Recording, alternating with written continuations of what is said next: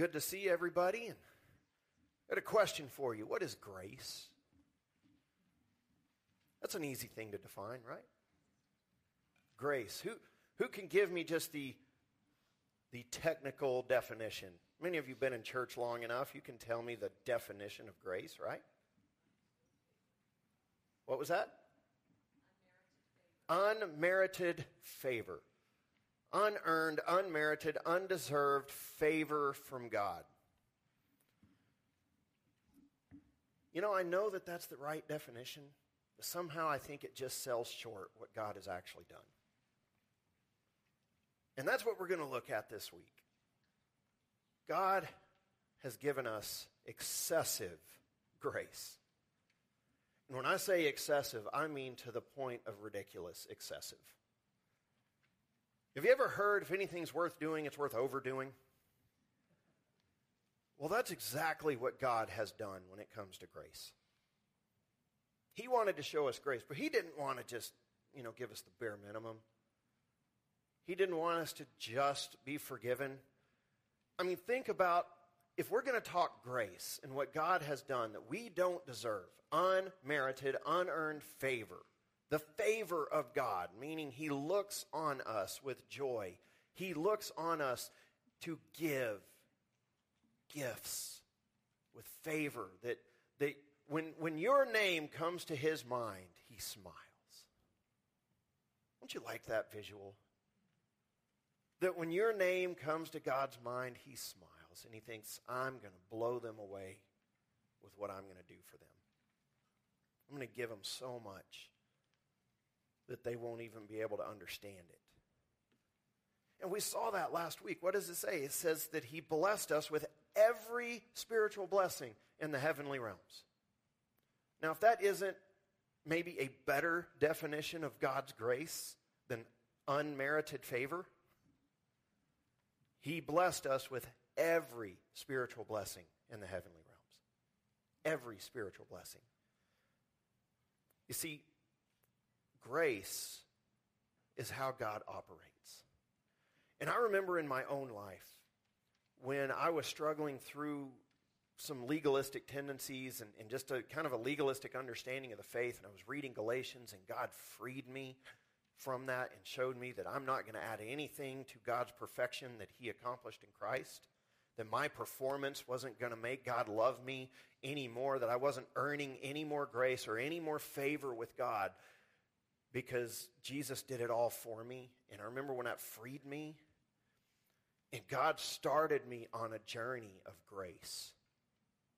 You know, I was able to lay that down, and what I picked up in place of it was really learning to go through Scripture and look at it through the eyes of, of God's grace and what He has given us.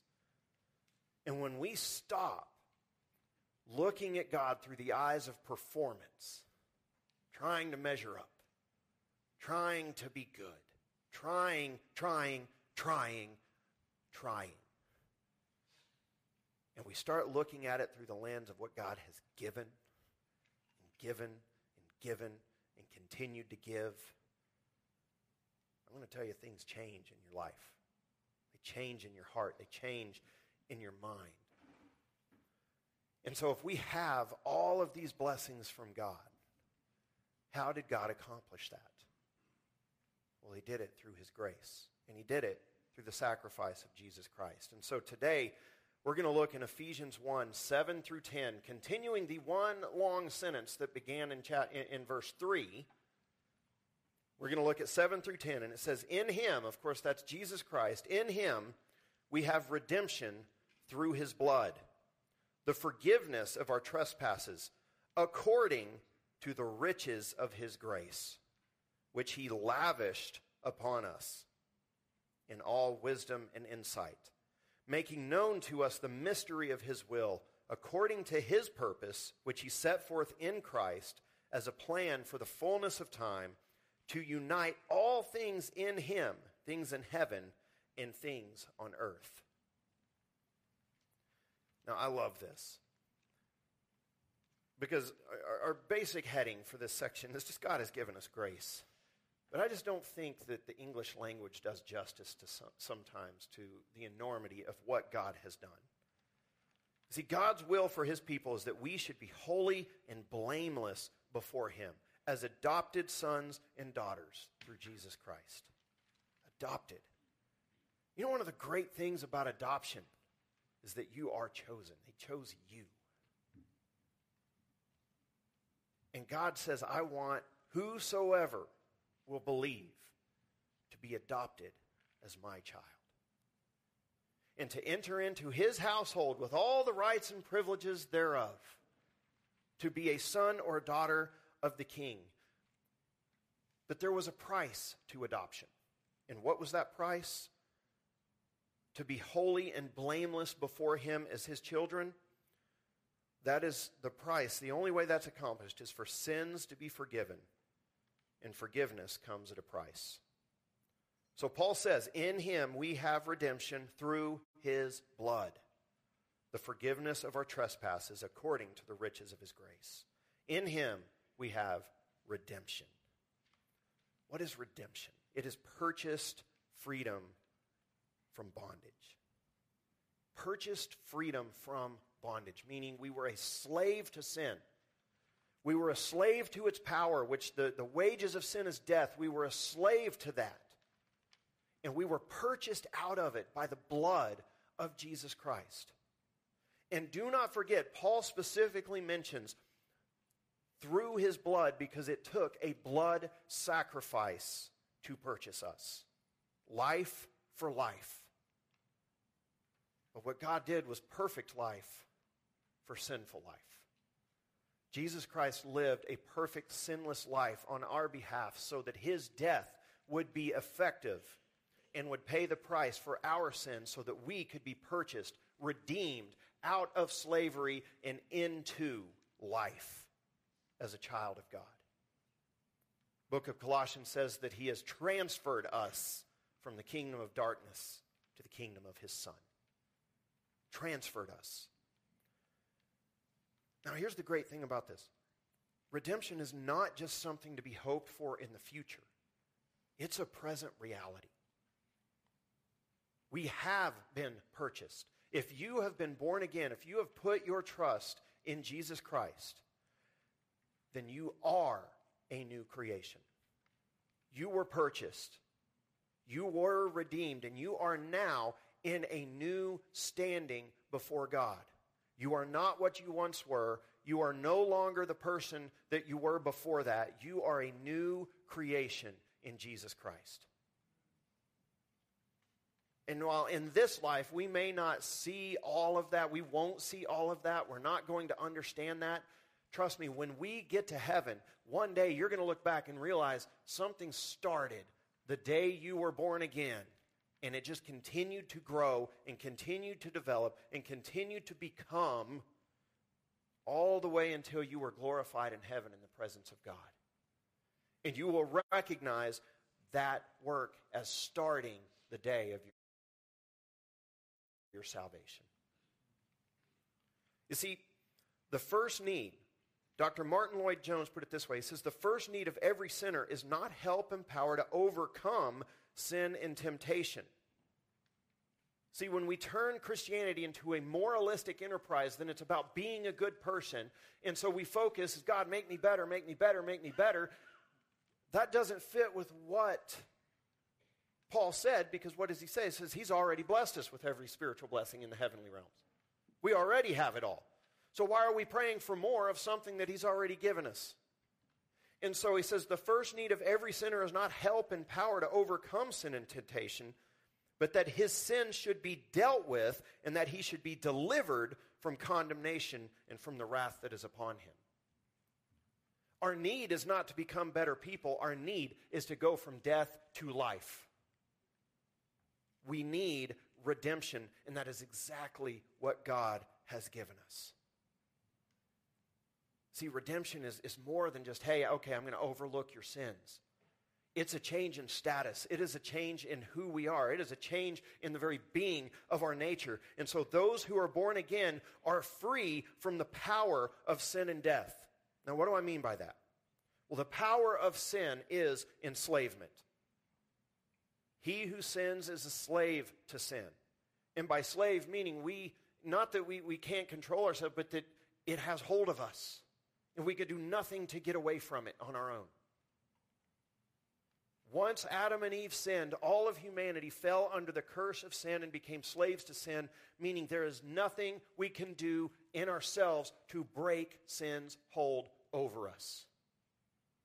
And God told Adam and Eve, when you sin, if you eat from that tree, you will die. You see, the power of sin is enslavement, and the, the wages of sin is death, and the power of death is its permanence. That's why we fear death. That's why we look at death because we know it's permanent. Once you die, you're dead. Except Jesus changed that. What did Jesus do? Jesus paid the price of death, and then on the third day said, No, I'm done with this. Price is paid. And he got up and walked out of the tomb. Now, nobody else has ever done that under their own power.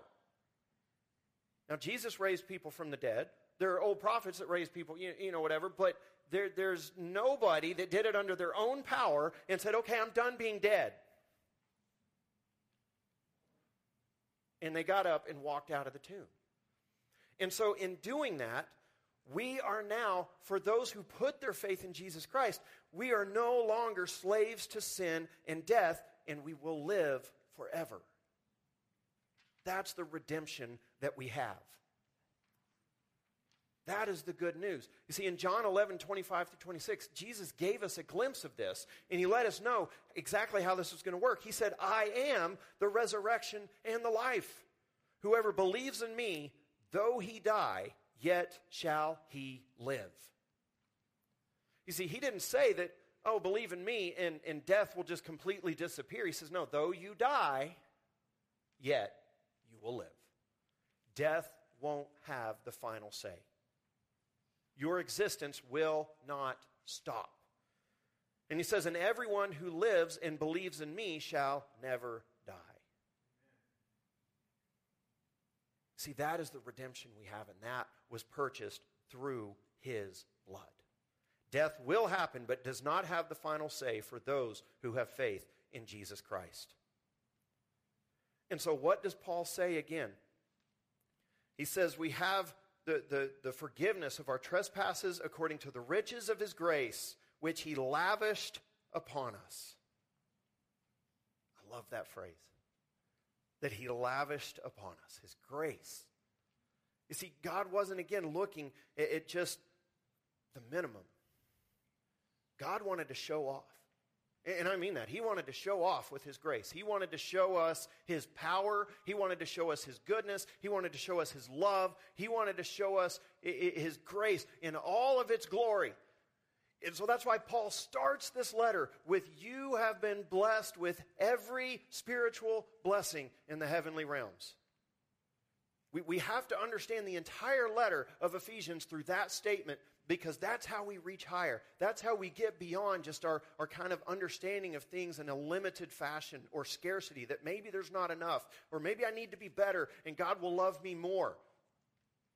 He starts out by telling us what is grace? It is the fact that God has blessed us with every spiritual blessing in the heavenly realms.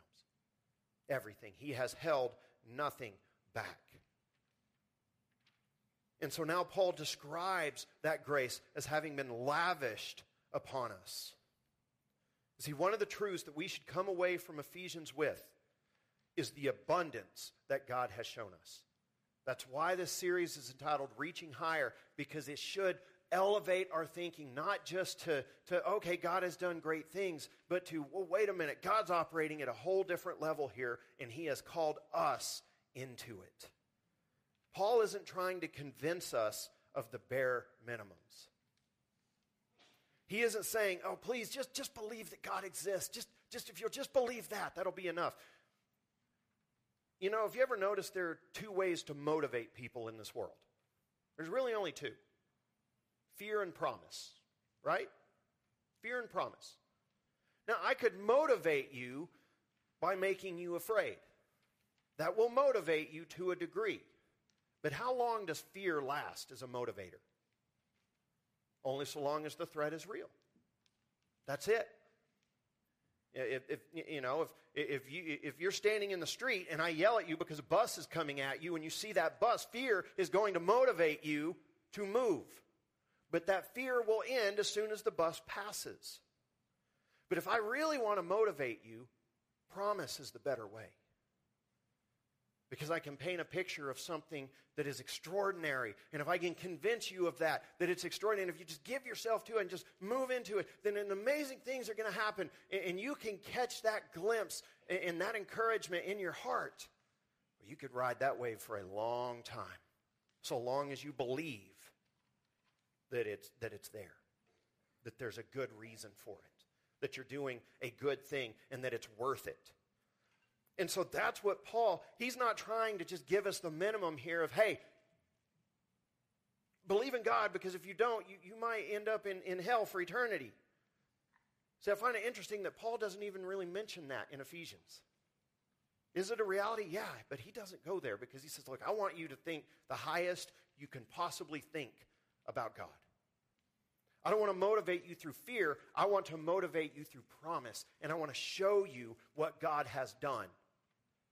And so what does he do? He starts out and says, You have every blessing that you could possibly receive in Christ. God has already given it to you. And so now, Paul is trying to inspire us with the greatest truths we will ever know. This is where I get a little pumped up about Ephesians because as you read this, you see God is, Paul is calling us to a new place of thinking. And it's all rooted in Jesus Christ. It is all rooted in the foundation of what is true. But he says, look, this foundation will hold the highest structure you could think of. This foundation is worthy to hold the highest thing that can be built upon it. And, and so, he's trying to inspire us with the greatest truths we'll ever know. God didn't just give us a glimpse of grace. What does Paul say? Says he lavished it on us. He lavished it on us. To lavish, what is that? It is to spend or to give more than is necessary.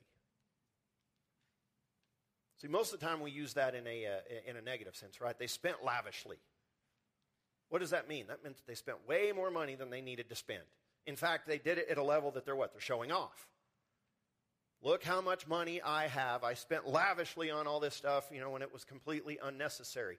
But God Paul takes that word and uses it in reference to God's grace, that he lavished his grace on us. So that means that there is so much that God could have withheld and it still would have been effective to get us to heaven. But God's like, no, no, no, this, this isn't just about getting to heaven. This is about more. This is about so much more. And, and so in the Greek, this means a combination of excessive abundance excessive abundance. Like god is just just heaping grace upon us after grace after grace. He just wants us to see the enormity of it. This is who he is. How, what does that tell us about god's heart? Because we're talking about grace. We're not talking about god in heaven saying hey look how awesome i am. He's saying look how awesome i'm blessing you. I want you to receive this I want you to receive it. I want you to be blessed through this. Have you ever been to somebody's house where they lavished food upon you? You know, and you're like, no, I'm full. And they're like, no, here, have some more.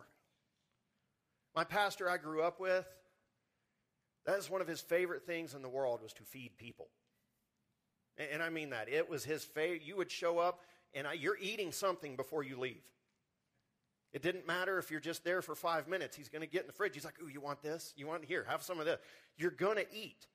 And it's not going to just be a little bit. You're like, I'm so full right now. I can't eat anymore. He goes, Hey, do you want to go get some ice cream? Let's go. I mean, he would. That's just what he did.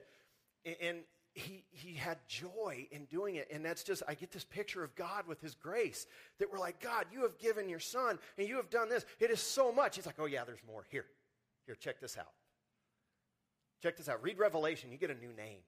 I'm going to give you a new name. And, and hey, I'm going to give you a kingdom that you're going to be a part of. It's going to be our kingdom. I'm going to be there with you the whole time. And there's not going to be a sun or a moon because I'm going to be the light. What do you think of that? I'm going to be with you. And God just continually lavishes this grace on us. And so, literally, God is showing off through the abundance of grace that He has given us. And for us to think higher, what this does to us is we have a scarcity mindset in this world. We really do. And I can prove it. We have a scarcity mindset, which means we can have all the things in the world. What are we going to focus on? the thing we don't have.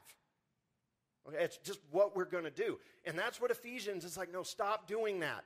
Don't think about, because God's given you everything. You're not lacking anything. Walk in that abundance. Because one of the tactics of the, the main tactic of the enemy is to get him to doubt God's abundance. And when he gets us to doubt God's abundance, we doubt his goodness, we doubt his love for us, we doubt what he's given us, we doubt all of it. And you know, I know this is true because Adam and Eve were in the Garden of Eden where everything was amazing. God came down and was with them, talked with them in the cool of the day, and Satan shows up and says, What? Did God really say you can't eat from any tree in the garden? See how exaggerated that is? He's planting the idea of scarcity, that somehow God has withheld what is good. And Eve says, Oh, no, no, we're free to eat from any tree except for that one. He's like, Oh, that one. Yeah, that's because God knows you'll be like him when you eat from that one. Scarcity. God has withheld something. Did God withhold anything? No, He told them the truth. You eat from that tree, you'll die. He spoke the truth to them. But the instant they took a scarcity mindset, they began to doubt God's abundance and his goodness. And Satan will do the exact same thing with us today. He will convince us that we are missing all kinds of things. When Paul says, What? You've been blessed with every spiritual blessing in the heavenly realms. Which one is it? Am I missing something or am I blessed? I have to make the decision do I believe the truth or do I believe the lie? And our world operates on scarcity. You turn on the news, there's always something that's, you know, run out. Something's not going to work. overpopulation. I mean, it's just everything. Everything that, that we are told in this world operates off of the principle of scarcity. When God operates through abundance. And we have to make the choice. And so, if it's not about just the bare minimum, if we want to get away from scarcity thinking and bare minimums, then the question, what do I have to do to inherit eternal life? That's a bare minimum question. If we think about it, hey, what do I have to do to get into heaven? Just, just give me the nuts and bolts. What is that's that's minimal thinking. You know, just give me the, the checklist so I can make sure I've checked them off and, and we're good. That is minimalistic thinking. The question also hey, is it sin to fill in the blank? That's minimalistic scarcity thinking. Hey, I'm just, I want to know where the line is so I can, you know, so I can still feel good about myself. Thinking of the baseline of what we can get away with when the real question should be why am I not living in the abundance of spiritual truth and blessings that God has provided? What is holding me back from experiencing every bit of God's blessing in this life? You see, that's not scarcity thinking. That's realistic thinking of like, okay, wait a minute. If God has genuinely blessed me with every spiritual blessing in the heavenly realms, if I have redemption and my sins are forgiven and all of that has been taken care of, then what is stopping me from experiencing more of God. Because clearly God has done his part, so why am I not walking in it better? Probably, it is me. There's something in my heart that is out of step with God. It's not that God is withheld, it's that I'm not grabbing hold. It's that I'm not enjoying what God has done. And so we have to change our thinking to how do I best glorify God? If I think of it in those terms, how do I best glorify God. We'll get out of minimalistic thinking regarding God and we'll start thinking big. Hey, if I have a skill, I want to use it for God. I want to build his kingdom. Hey, if, if I've been given grace, then I want to give grace. And, God, I want to walk in grace so I can give it to other people. God, if you've given me your word, then I want to know the deep things of truth because you've given it to me and I want to know it. And when we change that scarcity thinking into abundance thinking of like, there is, there's so much there. There's always more. And, and by always more, I don't mean a performance thing, like there's just always more to experience with God, and it's always good. Isn't that amazing to know? Like there's always more. And the more I experience, the better it's going to be. The more I experience, the closer to God I'm going to be. And the closer to God I am, the more grace I experience, and the more love I experience, and the more it transforms me. And not ever in condemnation, not ever in guilt and shame, but always through grace. And then he says he did it in all wisdom and insight. He lavished his grace upon us through all wisdom and insight. God knows you better than you know yourself. He knows us better than we know ourselves. And when He gives us His grace, He knows how to apply it perfectly. You see, God knows our needs better than we do, and He knows how to apply His grace to us better than we know how to appropriate it to ourselves.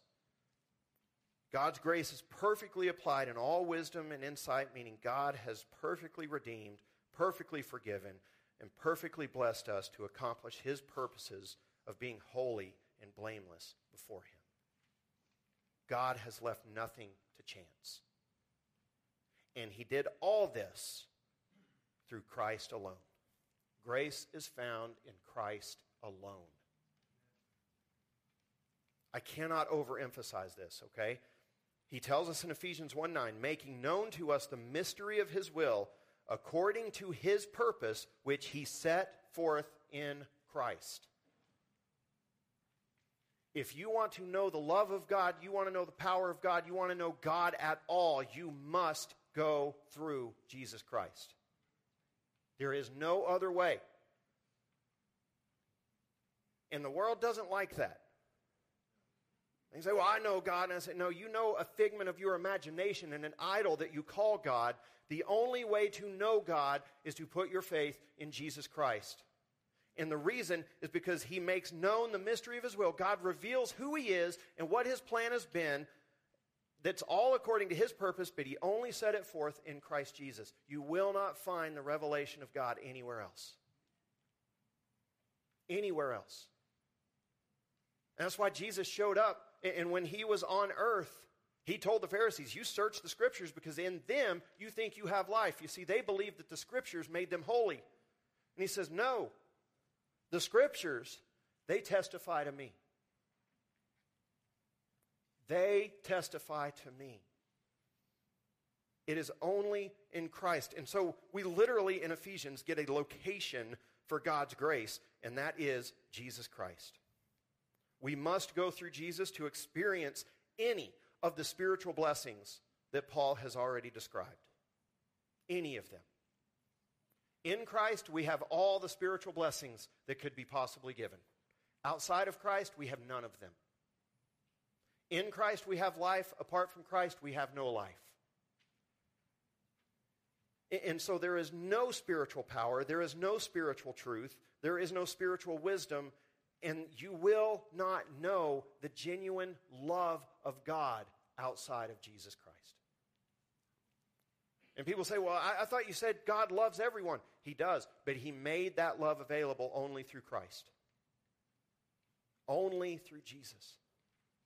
And so when a person is crying out to God, if they're not willing to come to Jesus in faith, they won't experience the love of God in their life that is life changing. They won't experience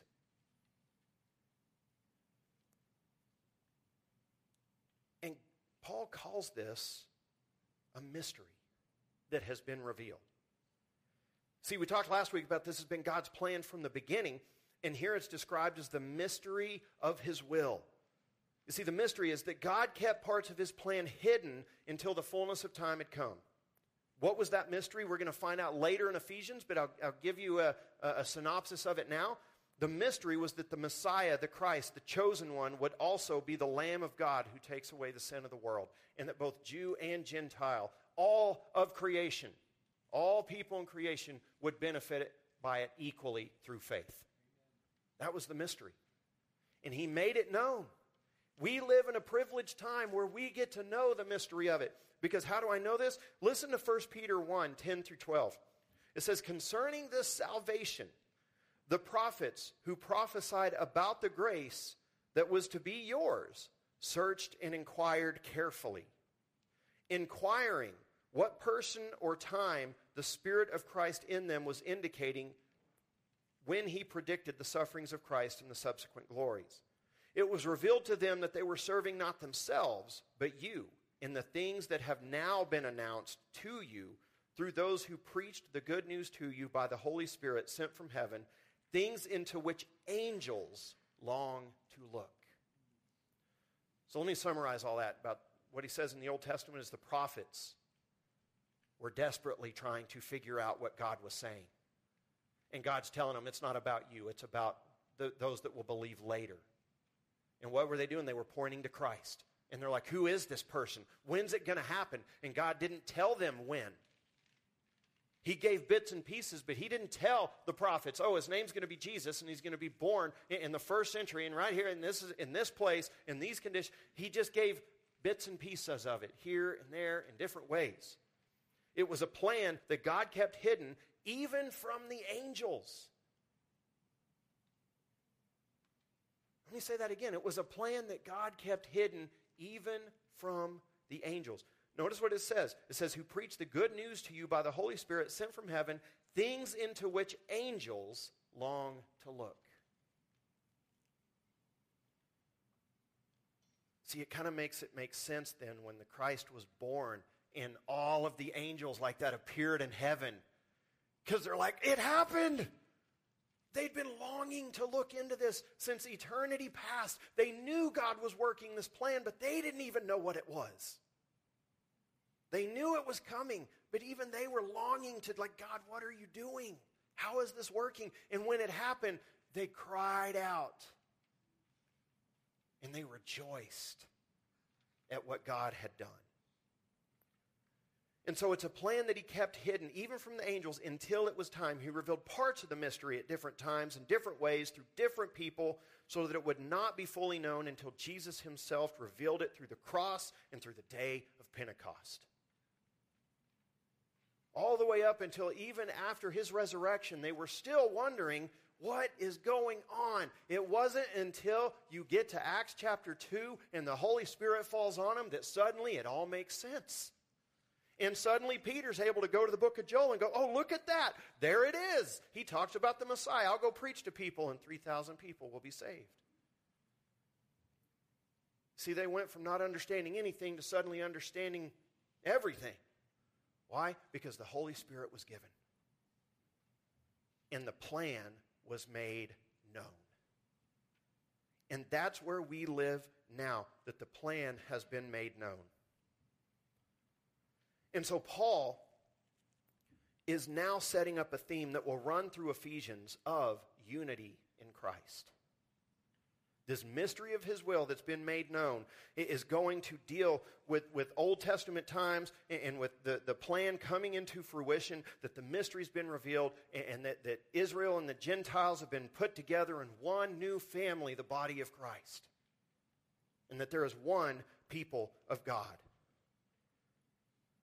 one people made up of all nations of the earth, united in Jesus Christ. In Acts 4:11 through 12 it says this Jesus is the stone that was rejected by you the builders which has become the cornerstone. And there is salvation in no one else for there is no other name under heaven given among men by which we must be saved. God's plan for all eternity centered on one man, Jesus Christ, and it is only through him that we can know the love, the power, the presence, and the blessings of God. It is only through him. And this is why Paul repeatedly uses the phrase in him throughout Ephesians, because that's what he's talking about. In him we have redemption. Apart from him, we have nothing. God loves the world, but the world is only going to know the love of God by putting its faith in Jesus Christ. God has blessed us with every spiritual blessing in the heavenly realm, but we only receive those blessings by putting our faith in Jesus Christ. The love, power, forgiveness, and grace of God are only available through Jesus. But here's the, the, the, amazing thing on this is where is that going?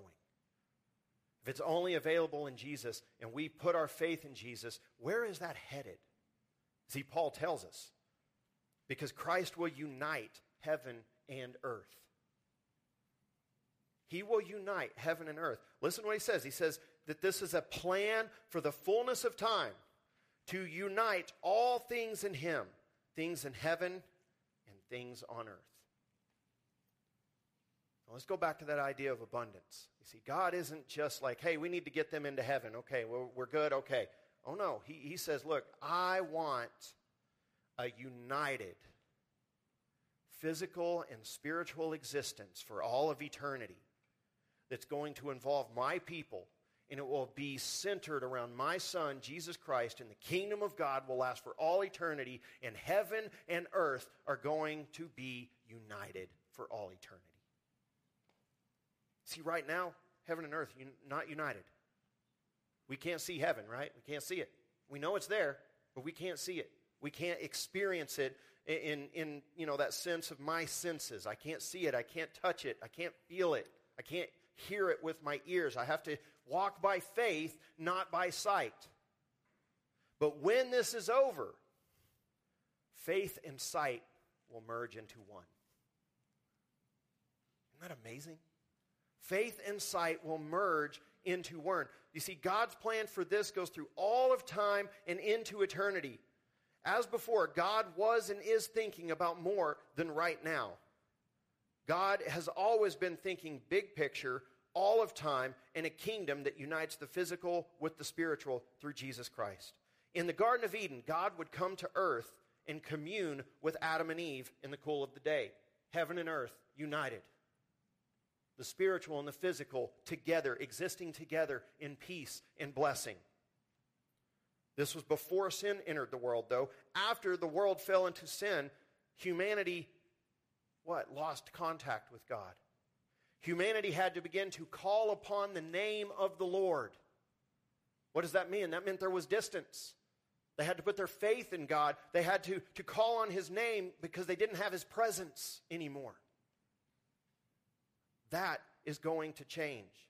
Distance was the norm. But in the end, God's kingdom will remove that distance, and heaven and earth will once again be united. And we read in Revelation with a garden, the tree of life, and the nations united under Christ's lordship. This is where this is going. Listen to Revelation 21, 22 through 27. And I saw no temple in the city, for its temple is the Lord God, the Almighty, and the Lamb.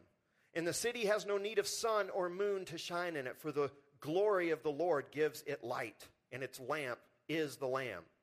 By its light will the nations walk, and the kings of the earth will bring their glory into it, and its gates will never be shut by day, and there will be no night there.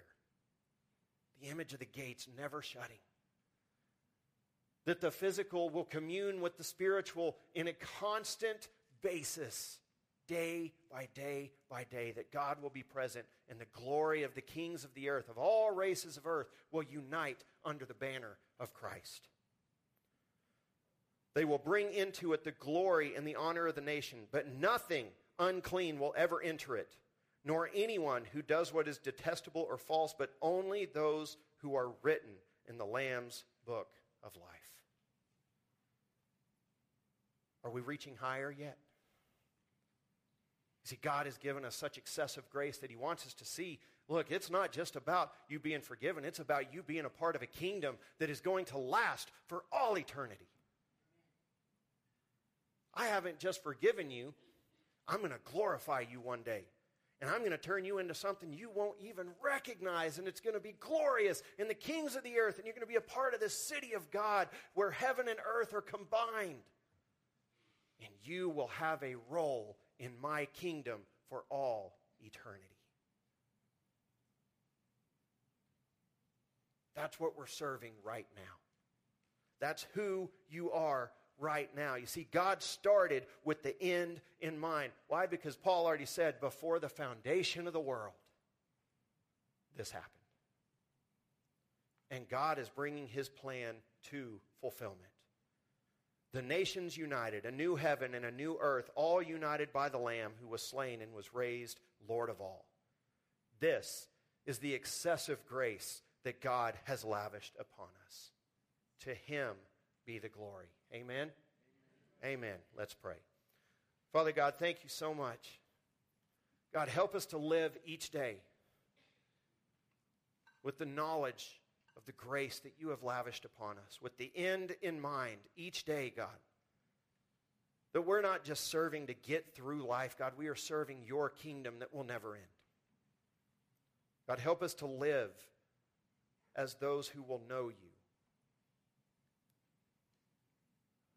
And Father, we pray, Lord, that we would know each other, God, that we would love each other the way you have called us to, because we are members of the same kingdom. Because we are brothers and sisters in Christ. And may we never forget the cost that we have redemption through your blood, Lord Jesus. God, as we take this Lord's Supper together in a moment, God, I pray that that is what we remember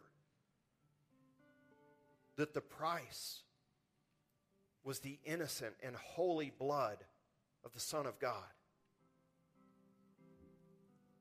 That we were sold as slaves to sin, but you redeemed us and forgave us all our trespasses and sins. And that you have blessed us with every spiritual blessing in the heavenly realm.